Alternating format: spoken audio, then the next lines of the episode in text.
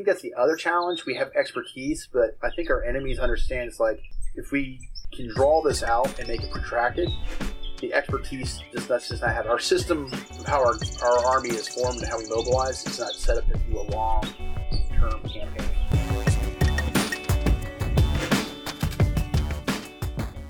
Hello and welcome to the 1CA podcast. My name is John McElligott, your host for this episode.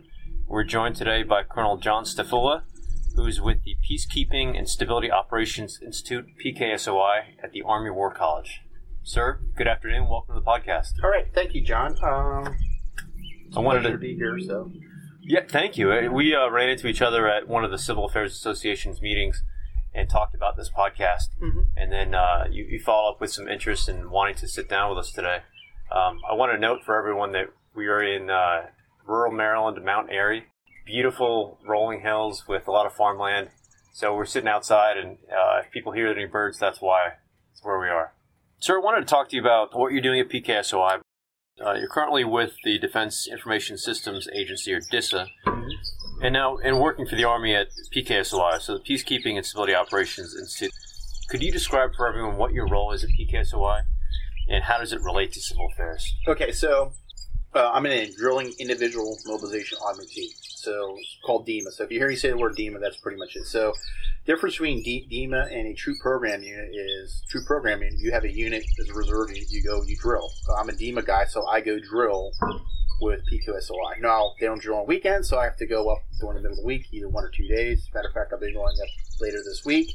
Uh, they're going to be doing um, an exercise planning conference, and I'll be there for two or three days supporting uh, PQSI in that effort.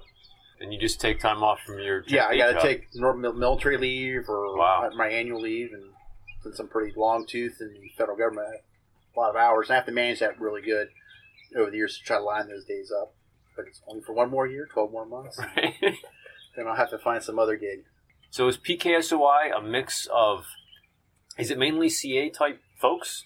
Okay, that's a good. It's a great question. So, if you kind of back up in history and, and kind of take a look at PKSI, its original roots were originally it was the Peacekeeping Institute. Uh, so then eventually the Army added on, uh, hey, you're also going to be expertise in stability operations. So then that was like around. Let me see my notes right here. 1993 it became the PK, and then 2013 it was designated the Peacekeeping Stability Operations Institute. So Okay. It's kind of broken into i'd say th- three divisions there's a proponency division that looks at you know doctrine and getting after all the little eaches so not everybody's a ca person up there you have some uh, DE civilians that are up there that understand how to do doctrine. You also have uh, a plethora of other folks who are other branches, mostly all officers, who understand doctrine writing and how those things can go and doing. Because uh, they're a subset of the Army War College, so the Army War Colleges developed strategic leaders. So they, they teach a lot of stability operations stuff into the schoolhouse over there, and they also um, keep contact with the community of practice of who whether it is peacekeeping or stability operations. Okay. So the next division would be the peacekeeping uh, division, and they do a lot of interaction with um, the United Nations and how the United Nations and do this type of operations for peacekeeping, uh, and kind of develop out a curriculum. And then when it comes, brings it back on in, they'll develop out the curriculum. So, for uh, primary order of instruction, if a army unit had to go do a peacekeeping mission, they would say, "Okay, here's how you would do it." So there's actually institutional knowledge there. Uh, there's the stability operations division, which gets into each line of effort, uh, and this is where you really start seeing different branches, uh, like rule of law. You'll have people who have PhDs uh, who are in there who understand rule of law. You'll have some JAG officers. You might have um, a PSYOPS officer. Uh, you might have like for uh, economics, somebody who actually has an economics degree, Right. an officer who's there, uh, background with that. Would you say that it PKSOI currently has the go-to experts for the Army in peacekeeping and civilian operations? Have they I'd built up that subject matter? They have some ex- they have some subject matter experts. I wouldn't say they are there, but if they don't know it, Yeah. they're they're kind of the crossroads for a lot of things because Okay. they have interaction with a plethora of different folks inside and outside. Um, So they can find the right people. they can find the right people, and that's really as any institution that has a battle rhythm for the year. So there's like sets and pauses, like they did the uh, recently did last month the peacekeeping stability operations training Training education, education workshop. Yeah. So PSOTEW. PISO two. So if you hear me say PSOTEW, it's a really long word, but really, it's really like a small mini conference, which they have to put a conference pack in. I'll put that up front. So like everything else in the Department of Defense to get approval.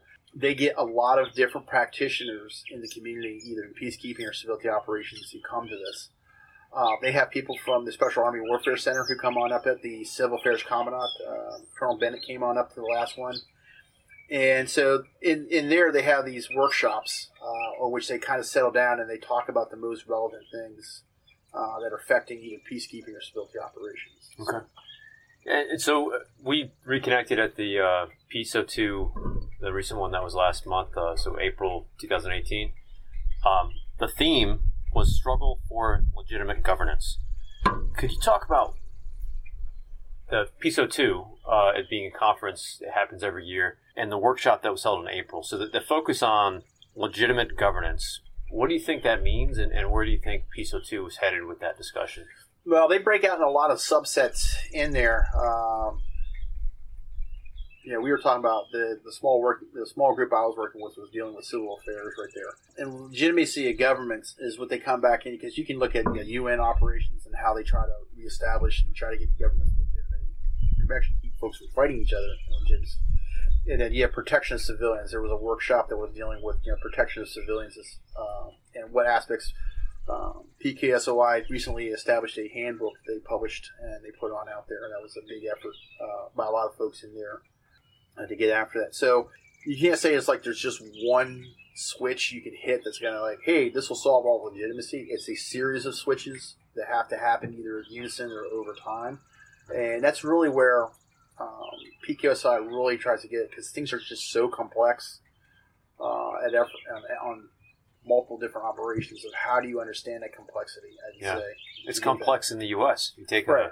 a, a city or a state like Yeah. Maryland or city of Baltimore, someplace. Picking up the trash on time. It's making sure the water's running. You know, you have safety and security from police and Yeah. fire and all the different social services that you have. Um, put that in the context of another country. It's complex. Right.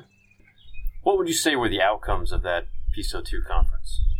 Well, the biggest thing is, is you really because you have all these different practitioners come here. One of the things that PQSI they have, they have a representative from the Department of State, and they also have a representative from uh, United, uh, United States Agency for International Development. USAID is there, so they have two high-ranking officials that are part of the staff at PKSOI.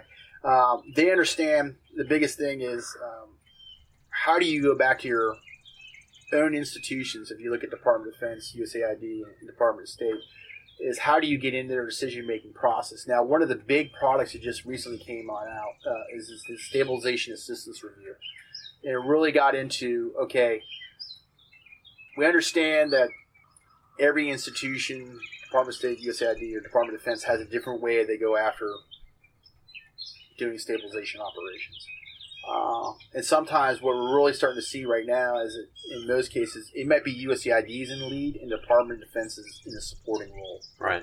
So right now, it's like, well, how is that done? Uh, there's some examples right now within like Turkey and Syria and in Iraq. We've seen some of those things um, as serving as one model, but really, it's it's really how do we operationalize that right now? That's really what PQSI is now. Like, okay, we've had this great epiphany where you know.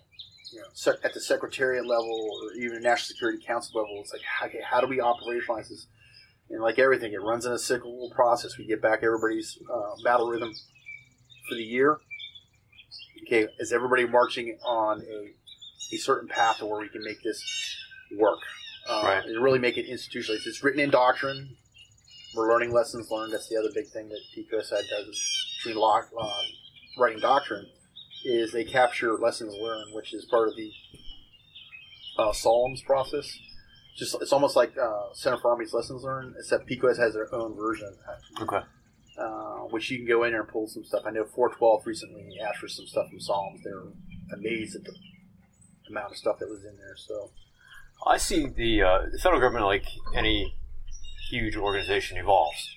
Federal government very slowly, especially agencies like in the three Ds: uh, defense, diplomacy, and Mhm. development. Um, so, with the stabilization assistance review, the SAR document that came out, would you say that for stability ops we've evolved we're, we're more in step with each other and as agencies, departments. I think we're starting to get a little bit better at it. Um, one of the big things that came on out recently uh, from the Army, uh, there's a book I'll, I'll promote. Uh, Nadia uh, Sa- Sandow? No, that's not- Oh, uh, uh, Nadia Shablau. Yeah, Nadia Schadlow. Okay, Okay. so she I read actually read the uh, the art of, of governance and war, and again gets into that. But if you kind of read her other works and that, what she really gets into is, is there's uh, a realm of competitiveness right now. You're starting to see this come out of the national security strategy, and it kind of filters down to the Department of Defense and kind of hits the Army. And so, uh, Competitiveness within the U.S. government. Well, they're not competitiveness. I'm talking in the whole world. Oh, Uh, okay. so, so if you look at the Army's uh, Center for Integrated Capability, uh, there was this guy there named McMasters. We kind of know where he went after that. And so, we've always the Department of Defense has always held this model of you know of going war. You know, we, we talk about it quite a bit. It's like phase zero, phase one, phase two. Phase two, we're going to dominate, smoke it. Okay, we're going to go into phase four. Now we're going to stability operations five. And so what this you know, kind of sitting there, you know, kind of looking at that, and get some smart folks. It's like, okay, that's one model. And in all honesty, if you kind of look at how the Russians are doing things, is they're going this more hybrid, gray. I've heard different things, but Dmitry Gerzanov, he kind of looks at it, it's like, why are we applying military op, uh, capability against? We can use other instruments of national power, which you can use economic. And so his idea is like, before I get the military portion, I'm going to apply like three or four of these elements of national power. I'm going to raise it up, maybe just a little short for you guys getting into your little, I'm going to do your five phase or six phase campaign, and we're going to kind of kind of move back in it. So really, what ARCIC is looking at is looking viewing the world now is either in a armed hostile conflict. We can do phase one through five pretty better than most countries in the world. We got that down. We got a big T in that one. Uh, but when we get into competitiveness, we're kind of like, well, we have this one trick we do, but we're kind of short of that. So how are we going to do that? And then you either at the last, the lower end, which is you're in cooperation, and that's when you know, we're working with other allies. And now, to put even more of a spin, you might have countries where armies are very easy going back and forth. We can have kind of uh, the NATO partners that we have is armies are really good. They know each other. They train together quite often. However, they may be competitive economically or other realms. That kind of puts a different spin. on it. So it even gets even more complex. You start looking at all the other elements of national power. Um, so it's how do you work and maneuver in that? So that's like the really the big, I'd say the big, you know, math problem right now. Folks are going to get after. Yeah. And as we start to do that, I think Department of Defense is going to start really realizing it's like, hey, we no longer have to be the lead folks, but we should, probably should understand where the other government agencies and departments are heading. So I kind of envision now, uh, as we go forward, is you know, civil affairs. You'll probably start seeing where you'll start having folks uh, start working with these other government agencies, Department of State, USAID, Department of Agriculture. Maybe that's where our expertise needs to lie, where we have to actually understand how there's other departments and agencies were, and that's really where our expertise should draw from and go back and forth. Because if you look at the, the SAR, the Stabilization Assistance Review, the Department of State starts saying, "Hey, we're not going to do like combat, but we have disaster assistance recovery teams. How do we get them married up with your civil affairs teams? And you know, maybe there's a training opportunity there where an exercise once a year where a civil affairs team it can be the active duty reserve component that gets these guys, and they maybe do an exercise someplace. Yeah. Or there's an exercise uh, like MCTP Mission Command Training Program out of Fort Leavenworth. And I think its scripts have to be written better because it's solely built towards military is now doing combat operations. We're good at that, but maybe they need to have one where it's just a little bit different, and which is more stabilization oriented. And maybe now we have Department of State folks coming in; they're really the lead, and now military isn't supporting. And how does that look like? What does right look like? I don't know if we know what right looks like, but I think we're on the way to trying to figure ask those questions to see what right will look like. Yeah, it's fascinating. You um, know, you need to have the active duty CA involved Yeah. because they're doing this constantly, and they have a lot of expertise operationally. Mm-hmm. And then um, on the reserve side, the strength uh, you mentioned earlier is the day jobs that we may have with a civilian background. So, agriculture, you mentioned, there are reservists who work in USDA Yeah. or work in state ags for something. You could easily pull them in Yeah. if there's a match. the biggest thing I would try to see we I think we really need to get a program we actually have folks who work there we can pull that, but we have other folks who can go in there. Because one of the things I saw early on in, in the invasion is we had a colonel who was the subject matter expert on oil production. He had worked everything from drilling a well as a buck nobody all the way up to various different levels of senior management in oil companies, and so we got him there. He was there for one tour. And at the end of that 10 months, he rotated out, and it was like, there goes the big guy with the big brain who knows how oil runs. And it was like, who else do we have on the bench? And you couldn't really find somebody who had that level to get in there. So that's, I think that's the other challenge. We have expertise, but I think our enemies understand it's like, if we can draw this out and make it protracted, the expertise does that's just not have our system of how our, our army is formed and how we mobilize. It's not set up to do a long term campaign. Yeah. We'll be right back after a word from our sponsor. Get published and win some money. The Civil Affairs Association and its partners invite you to send an originally written issue paper with recommendations related to some or all of .mil PFP. You should reference the new FM 3 57 in the Civil Affairs Operations 2025 and Beyond white paper. Given the white paper and the Stabilization Assistance Framework, how can the CA Regiment optimize its force? How can the Army and Marine Corps organize, train, educate, and resource CA forces to synchronize and leverage the efforts of multiple partners and sustain engagements to mitigate conflict, shape security environments, and prevail across the range of military operations? The top five papers will be published in the 2018 19 Civil Affairs Issue Papers. Authors will present them at the CA Centennial and Symposium at Fort Bragg, North Carolina on 2 to 4 November. The top paper will receive $1,000 cash, second gets 500, and third 250. Papers prepared jointly by civilian and military professionals are most welcome. The deadline is 7 September. So please send all papers and inquiries to papers at civilaffairsassoc.org.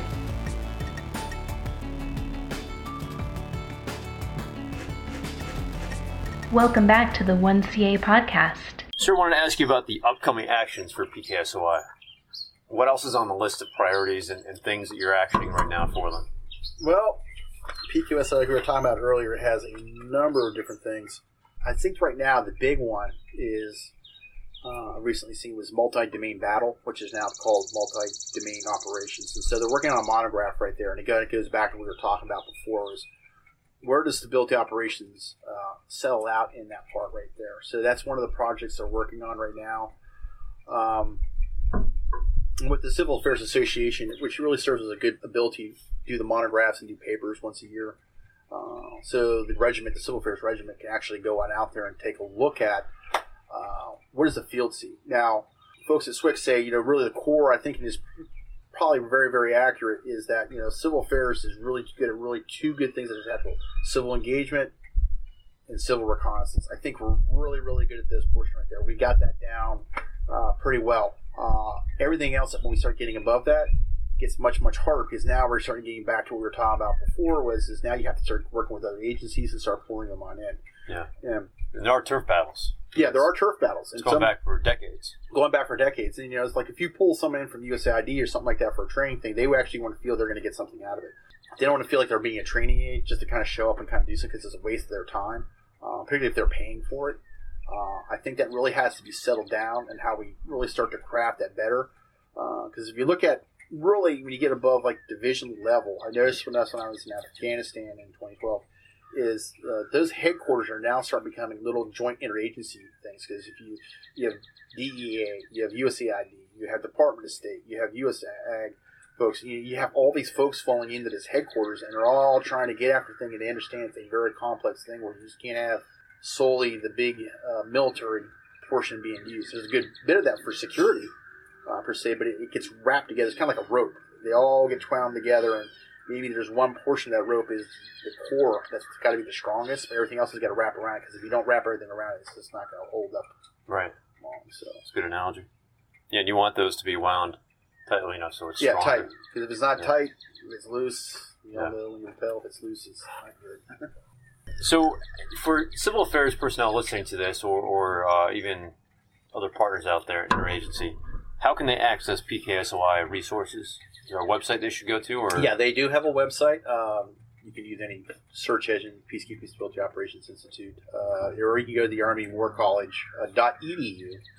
Uh, it's not just a .mil address. Uh, he himself is an educational institute, which it is, and they can go there. If you get in there, uh, the biggest thing is, is there's there's a plethora of different stuff they've published.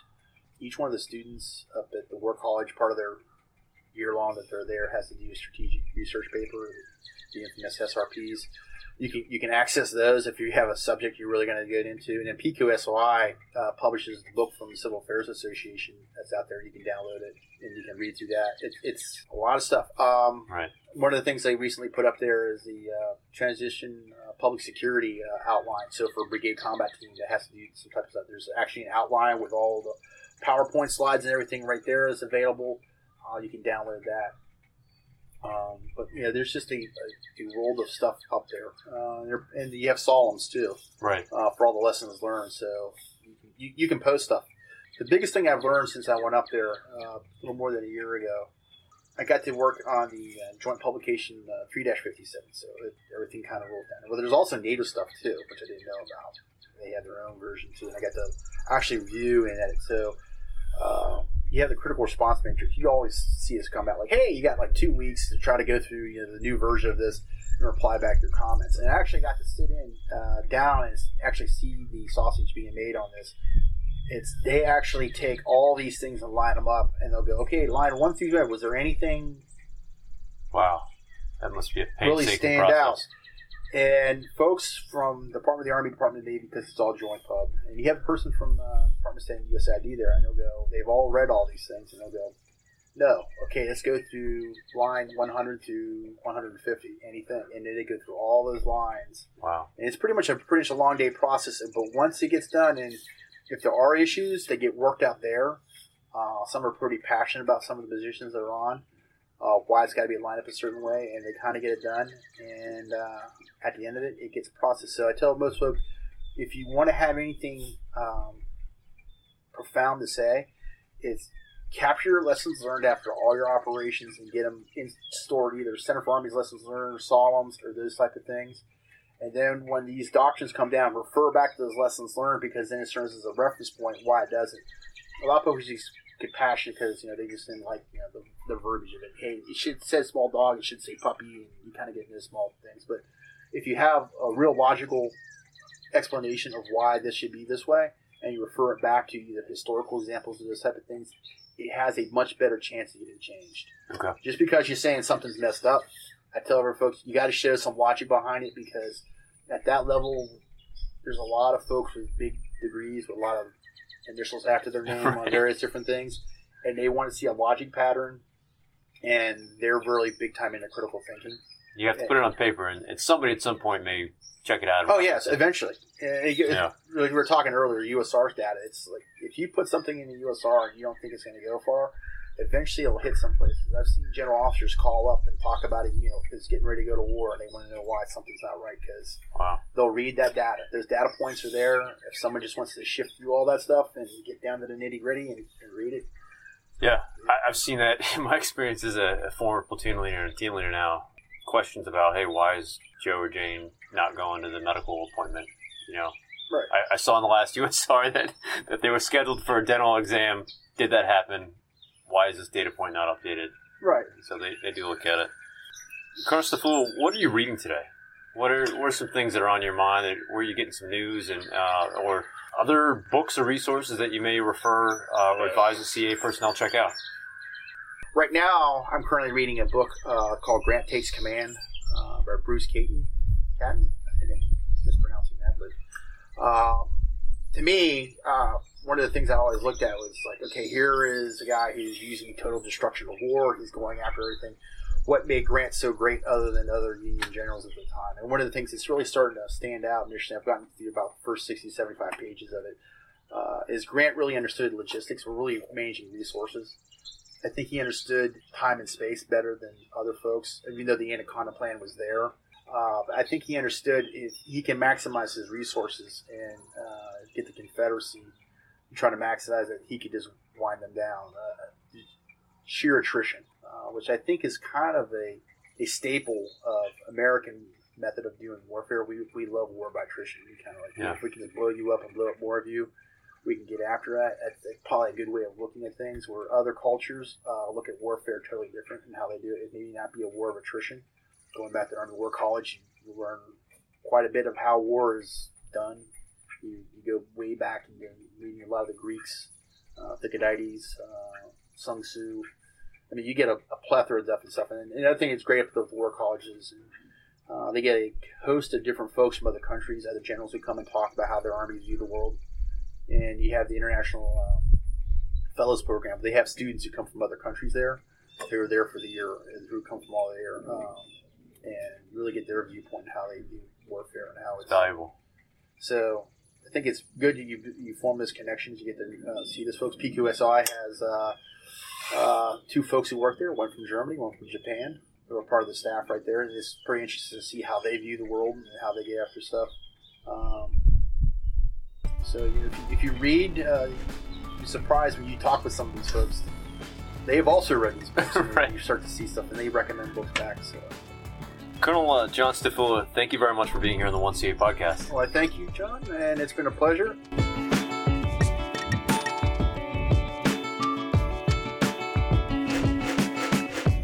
Thank you for spending some time with us. Please subscribe and come back for another installment of 1CA. Until then, be safe and secure the victory.